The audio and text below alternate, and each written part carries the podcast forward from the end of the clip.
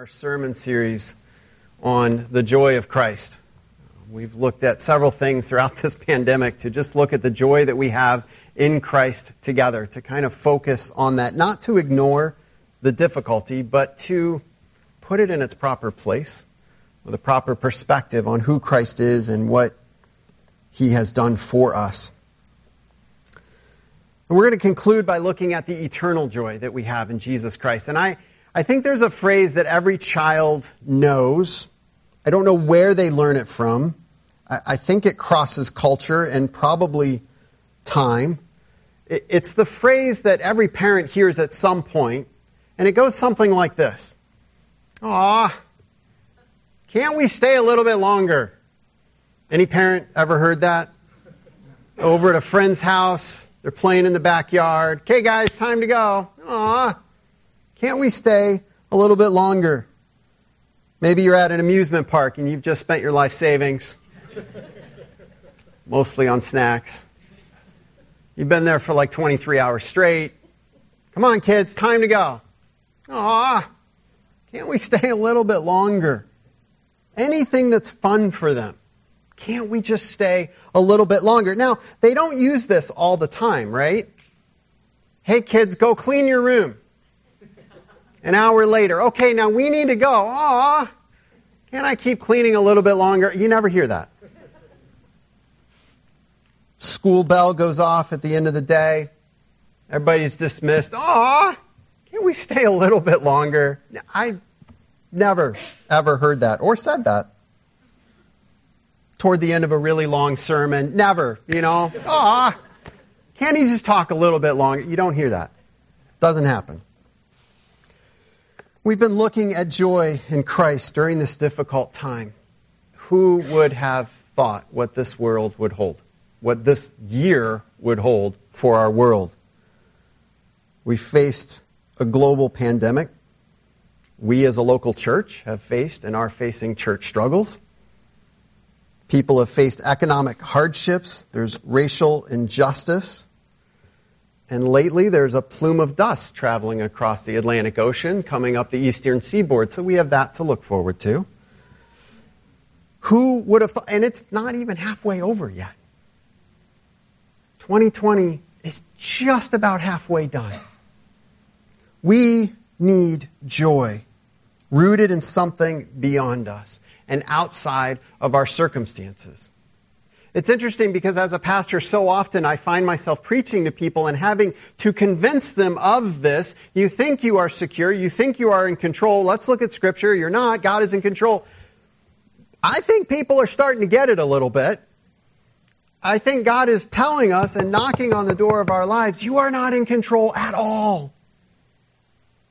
And you can't root your joy in what you think you have control over. It must be something beyond us, more secure than us, outside of our circumstances. We must have joy in Jesus Christ.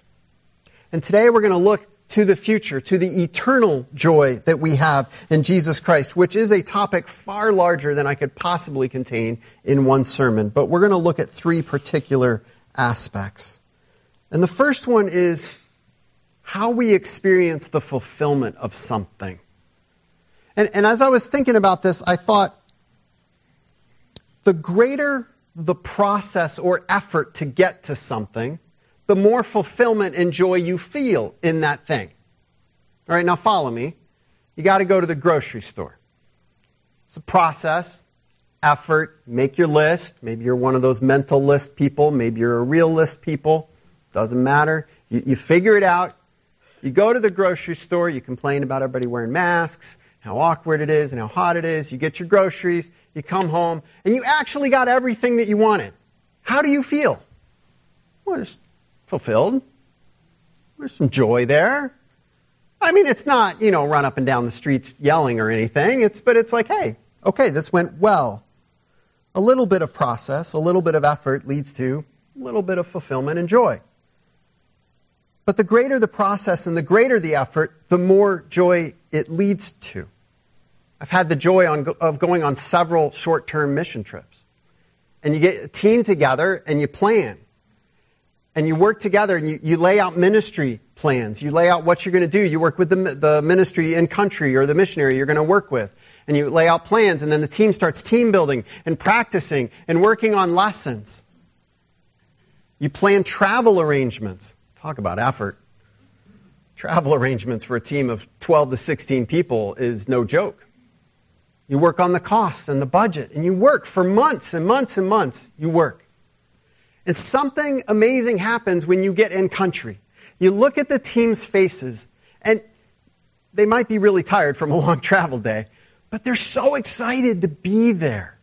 And you watch them day by day as they interact with the people of the culture and with the missionary and as they serve and as they do the things they were trained to do or they adjust because everything got thrown up in the air and it's all different anyway. But that's part of their training and you watch them and there is a profound joy in it.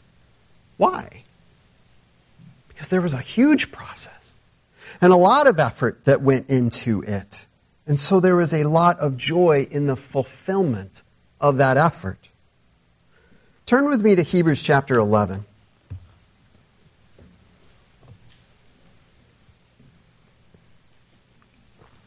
Hebrews chapter 11 is often known as the great hall of fame of faith. It lists people such as Abel, Noah, Abraham, Sarah, people that showed amazing faith throughout the Old Testament. Abel brought a sacrifice with a heart just, just pure and wanting to worship God. Noah, of course, builds the ark out of faith, trusting the Lord.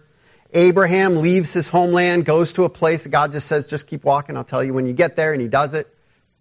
He trusts God for his future. Sarah, as well, his wife, trusts God even though she was far past childbearing age. She trusts. Not always perfectly, but she trusted. These people trusted and kept going. And I want to look at Hebrews chapter 11, verses 13 through 16, because it says something very interesting about them. Starting in verse 13, all these people were still living by faith when they died they did not receive the things promised. They only saw them and welcomed them from a distance, admitting that they were foreigners and strangers on earth. People who say such things show that they are looking for a country of their own. If they had been thinking of the country they had left, they would have had opportunity to return. Instead, they were longing for a better country, a heavenly one. Therefore, God is not ashamed to be called their God for he has prepared a city for them. I love that mentality. Whatever situation they were in, whatever hardship, or whatever joy or blessing. Scripture says they were looking beyond it. They were looking to a future fulfillment. They were looking forward to when God's plans would be demonstrated, whether they would see it in their own lives or in future generations or not until the kingdom come. They were looking forward to something else. And I think it really changes how we look at their stories. See, I looked at Noah so often as somebody that trusted God that it would rain and so he built an ark. It's interesting to think of Noah as somebody that looked ahead to land that would be dry and trusted God to take him there. It's a forward looking faith. Abraham trusted in a promised land and a future family. A family that didn't make sense, a promise that made no sense given his present circumstances. But he said, God can take me from here to where God's plans will be fulfilled. Sarah trusted in God's promise that she would one day hold her own child, a child of promise to fulfill the covenant that God had given them. Forward looking faith. Verse 15 says, not thinking about what they left. Boy, we do that often, don't we? Oh, it'd be easier if we could just go back. And, and I think here the author is referring specifically to a pattern throughout Hebrews of, of using this journey of the Israelites out of Egypt into the promised land as sort of a picture of our faith and our relationship with God through Jesus Christ. And in the wilderness, though they had been rescued and brought out in powerful, dynamic ways, they wanted to go back. It's the opposite of that forward looking faith, looking forward to the fulfillment of what God will do. They said, ah, we were pretty good back then, which is funny because that's not what they said back then. But now they're looking back and saying, I think it'd be better to go back. Instead, they're looking now, these people, for a better country, a heavenly one. The men and women of Hebrews chapter 11 trusted God for a long time in very difficult circumstances. We are called to be like this. One day at a time, one moment at a time, one foot in front of the other, even when it doesn't make sense, even when this world mocks us, even when we struggle with our own doubts, even when sin pulls at us and says, just stop for a while. With the eyes of faith, we are to look forward and say, God is at work and the fulfillment is coming. His plan is being worked out. It is a certain thing. And if these people lived their lives with that in view, imagine what fulfillment and joy they felt when they stepped into the presence of their Lord God Almighty. Talk about process, effort, and the fulfillment and joy when you have the realization of that. But as we look at this effort and this process, we need to be careful. I don't want to give the impression that it's, it's just our effort and our process. In chapter, uh, 1 Corinthians chapter 2 verse 2, Paul writes to the Corinthian church, kind of a synopsis of what he taught them. I resolved to know nothing while I was with you except Jesus Christ and Him crucified. This is one of the many ways that Paul is referring to the gospel of Jesus Christ, that God sent his son to die on the cross for us. And then if we look in 1 Corinthians chapter 2 verse 7 a little later, he applies this, no, we declare God's wisdom, a mystery that has been hidden that God destined for our glory before time began. Okay, so if our fulfillment, the greater the fulfillment, the greater the joy, and the more the process and effort to get there is a greater fulfillment and a greater joy. When did God start planning the gospel? Before time began. You don't get a longer process than that, in case you're wondering. And what effort did it take for us to be saved by the gospel of Jesus Christ? God took on flesh. And he went to the cross. And he perfect God took on the sin of imperfect humanity and died in our place. And then he rose from the grave. So, so you've got quite a process there. And you've got quite an effort there. And if that's the process and that's the effort that is going to be fulfilled when we stand in glory forever, imagine the incredible fulfillment and joy we will have for all eternity. God had a plan from before creation to save us through Jesus Christ. And in eternity, we will have unending joy because we will be experiencing the fulfillment of God's eternal purposes. Let's look at another joy of heaven. I'm calling this the joy of restoration. Did you know there's a, a whole category of videos on YouTube called restoration videos? Anybody familiar with this? Now, understand if you don't watch these things as I describe them to you, it's going to sound like the dumbest thing ever, which is pretty typical of YouTube, okay? But they take like rusty tools and they show maybe a 10, 15 minute video of some guy cleaning up the rust and restoring the tool. It kind of sounds like watching paint dry. And yet it is a huge growing thing on YouTube. Some of them take old machines, old uh, lawn mowers or motors that are just completely broken down, maybe an old car that they found, and, and they restore it. There are channels that all they do is take old shoes and restore them. And you might think, I would never watch these. Do you know why they're so popular though? Because people go, I just, I wonder, and they start watching and they go, oh, look how shiny it got. It looks so much better. Oh, I got to watch another one. Why? I think it's because it is so satisfying to see something ugly and worthless being restored to beauty and worth. I think there's something within us that takes joy in that. Whether it's an old sneaker, because that's something we can look at and we can kind of objectively say it was this bad and now it's this good. But carry that over into life. How much more so do we feel the restoration of a relationship? A soldier that comes back from battle and sees their family again. How much more so do we see the joy of a sick person being brought back to health and come home from the hospital? That restoration. We experience great joy when something important and meaningful that was lost or damaged is restored. Genesis chapter 1 verse 31 says this. God saw all that he had made and it was very good. And there was evening and there was morning the sixth day. Here's at the end of the creation week. God has created all things. And he says, it is very good. But then we fast forward to Romans chapter 1 and we see this picture of the world. Romans chapter 1 verse 21, for although they knew God, they neither, neither glorified him as God nor gave thanks to him, but their thinking became futile and their foolish hearts were darkened. We've come a long way since Genesis chapter 1 in this passage, haven't we? How did we get from God saying, oh, it's all very good to now the people have basically forgotten about God. They choose not to give glory to God, not to give thanks to Him.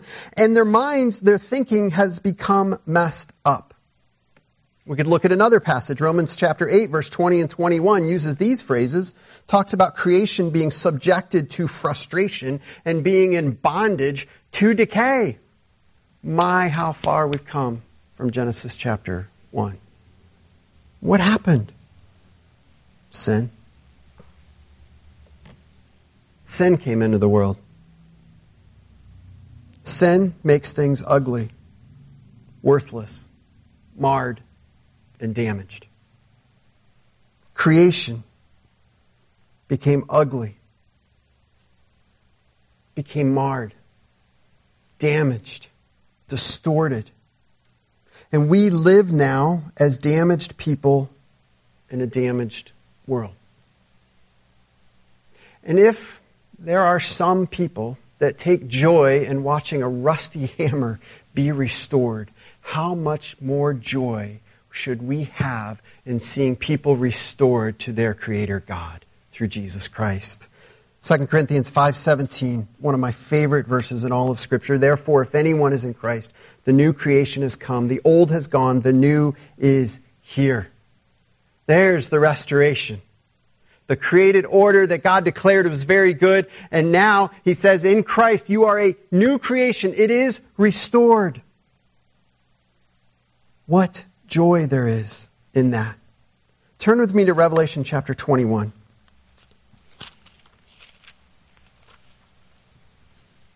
I want to look at verses 1 through 8.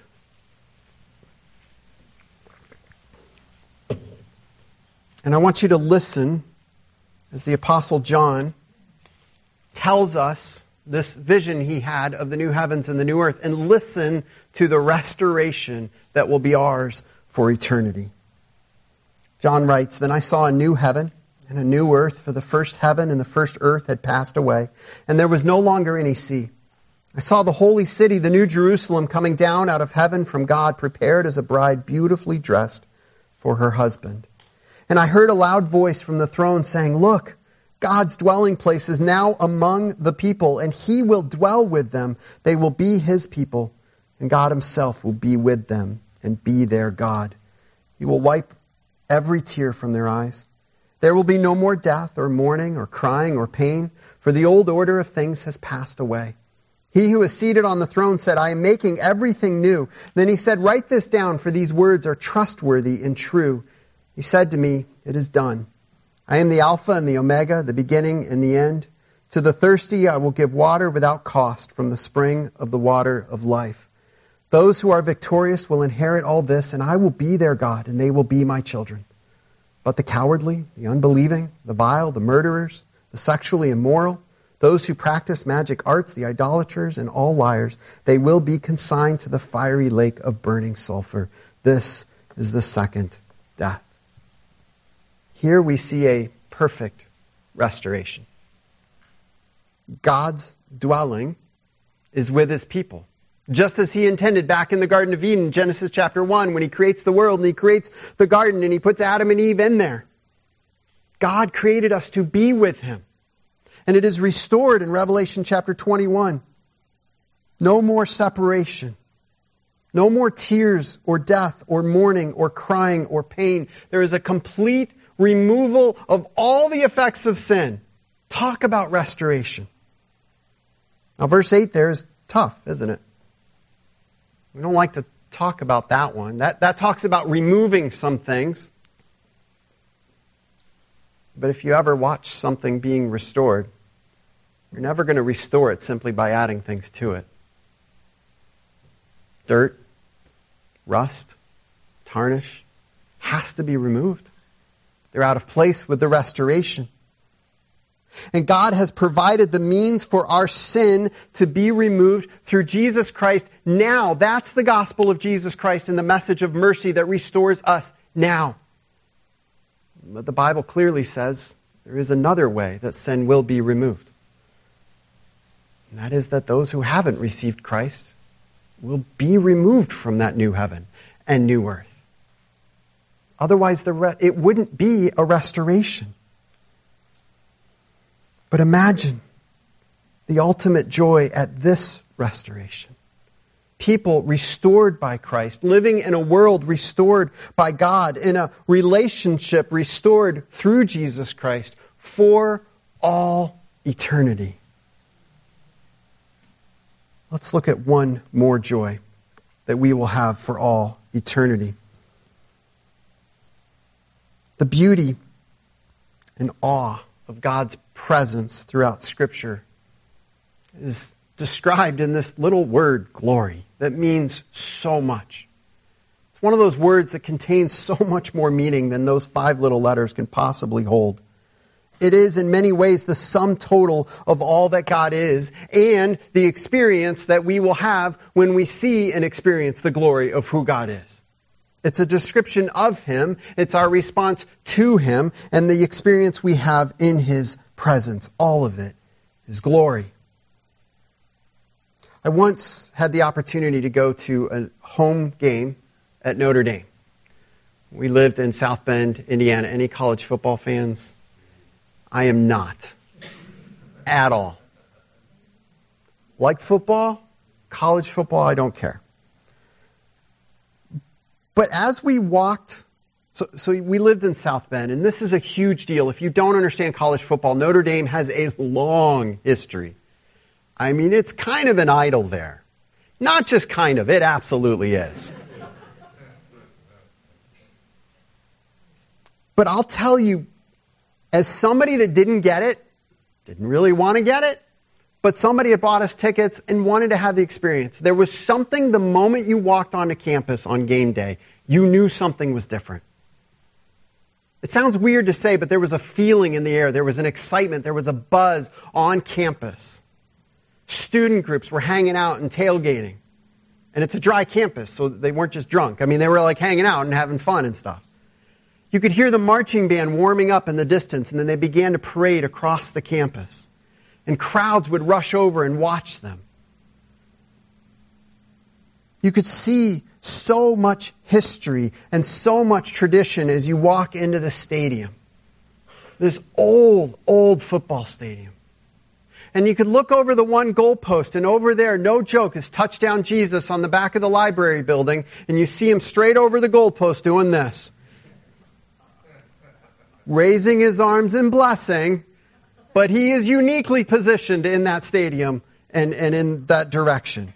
And he is forever known, or that mosaic on the side of this like eight story building is touchdown Jesus. You see traditions throughout the game. Every time the home team scores, some smaller student would be lifted up by a bunch of other students up over their head. And for every point, they would kind of do this. They would lay flat and one, two, three, four, five, six, and then they wait for the extra point, seven. And you're looking around going, what in the world is going on? But there was a sense that there was something going on there. And while I didn't necessarily care about the football game all that much, I don't even remember if they won or lost. I'm pretty sure they lost because I think they lost pretty much every game at that time. But you felt like you were a part of something. You were experiencing something amazing. Glory is that picture of being in the presence of something beyond you. Something more than what you understand, more than what you grasp, more than what you have control over. And the greater the experience, the more momentous, the more meaningful it is, the more the experience of glory.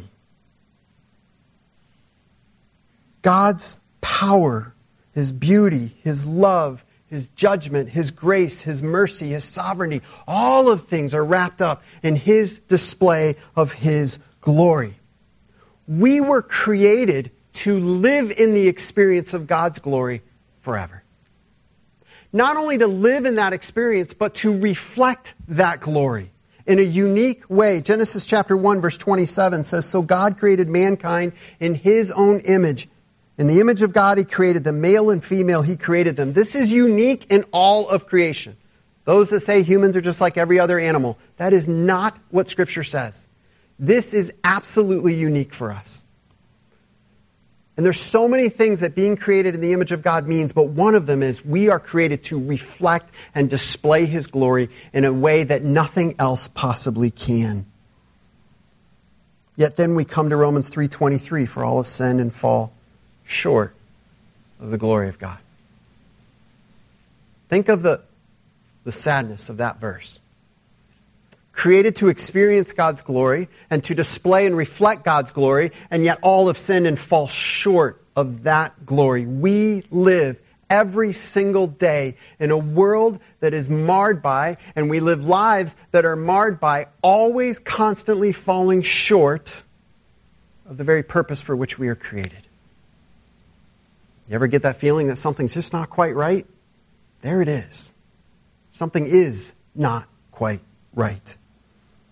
So much has been lost.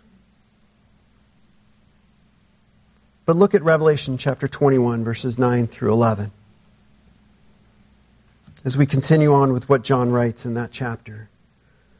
One of the seven angels who had the seven bowls full of the seven last plagues came and said to me, Come, I will show you the bride, the wife of the Lamb. And he carried me away in the Spirit to a mountain great and high and showed me the holy city Jerusalem, coming down out of heaven from God. It shone with the glory of God. And its brilliance was like that of a very precious jewel, like a jasper, clear as crystal. It's interesting that the angel comes to John and says, I'm going to show you the bride of Christ. This is a term throughout Scripture used for the people saved by Jesus Christ. And, and, so you expect in this scene that John's going to turn around and he's going to see a crowd of people, the bride of Christ. But he turns around and what does he see? A city. The New Jerusalem coming down out of heaven from God.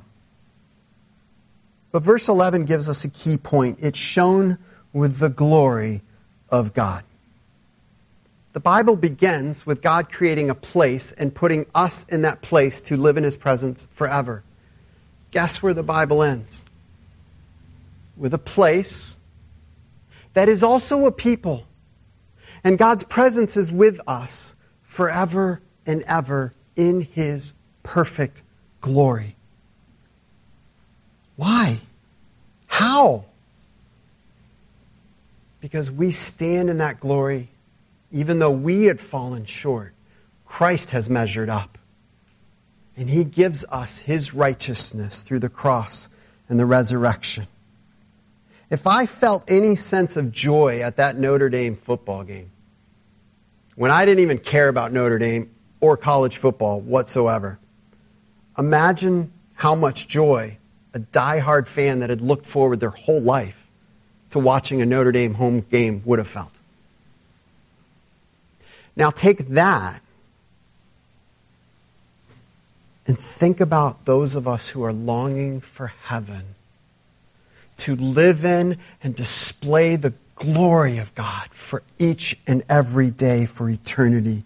Imagine the glory and the joy that will be ours for eternity when that is exactly what will happen. All this is through Jesus Christ. Joy in our greatest purpose being fulfilled, which is in Christ. Joy in being restored in Christ. Joy in living in the eternal glory of God because of Christ. And this is why, friends, we must seek our joy in Christ now. Being a Christian is looking forward, but it cannot just be looking forward. We must look at our lives now and say, how do I practice that truth now? How do I sink the roots of my life down into the truth of the gospel of Jesus Christ and find my joy in Him now? We must be like Hebrews 11:16 says. Long for a better country, a heavenly one. Therefore God is not ashamed to be called their God, for he has prepared a city for them. We must each and every day say, that's where I'm going. God has prepared it for me. He has accomplished it for me through Jesus Christ. So I'm going to live it out now.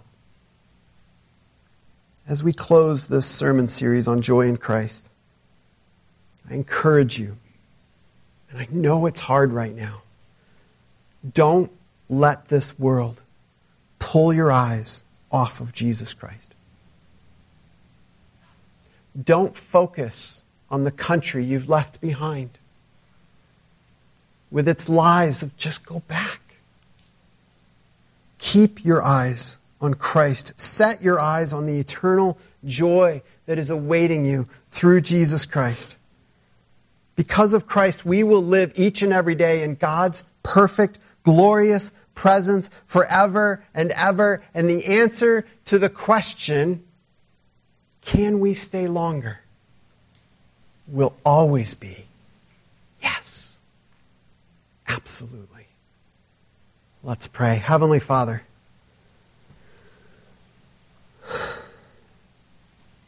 God, these are difficult times. And we get distracted by meaningful and difficult things. But things that still need to be kept in proper perspective to who you are, to your glory and your gospel and the eternal truth of your eternal plan through Jesus Christ to save us, to restore us, to change us, and for us to live in your glorious presence forever. I pray, Father, we would not be people easily distracted from that powerful truth. And that by having our focus there, we would be an encouragement to others to look to Jesus as their Savior in whose name we pray. Amen.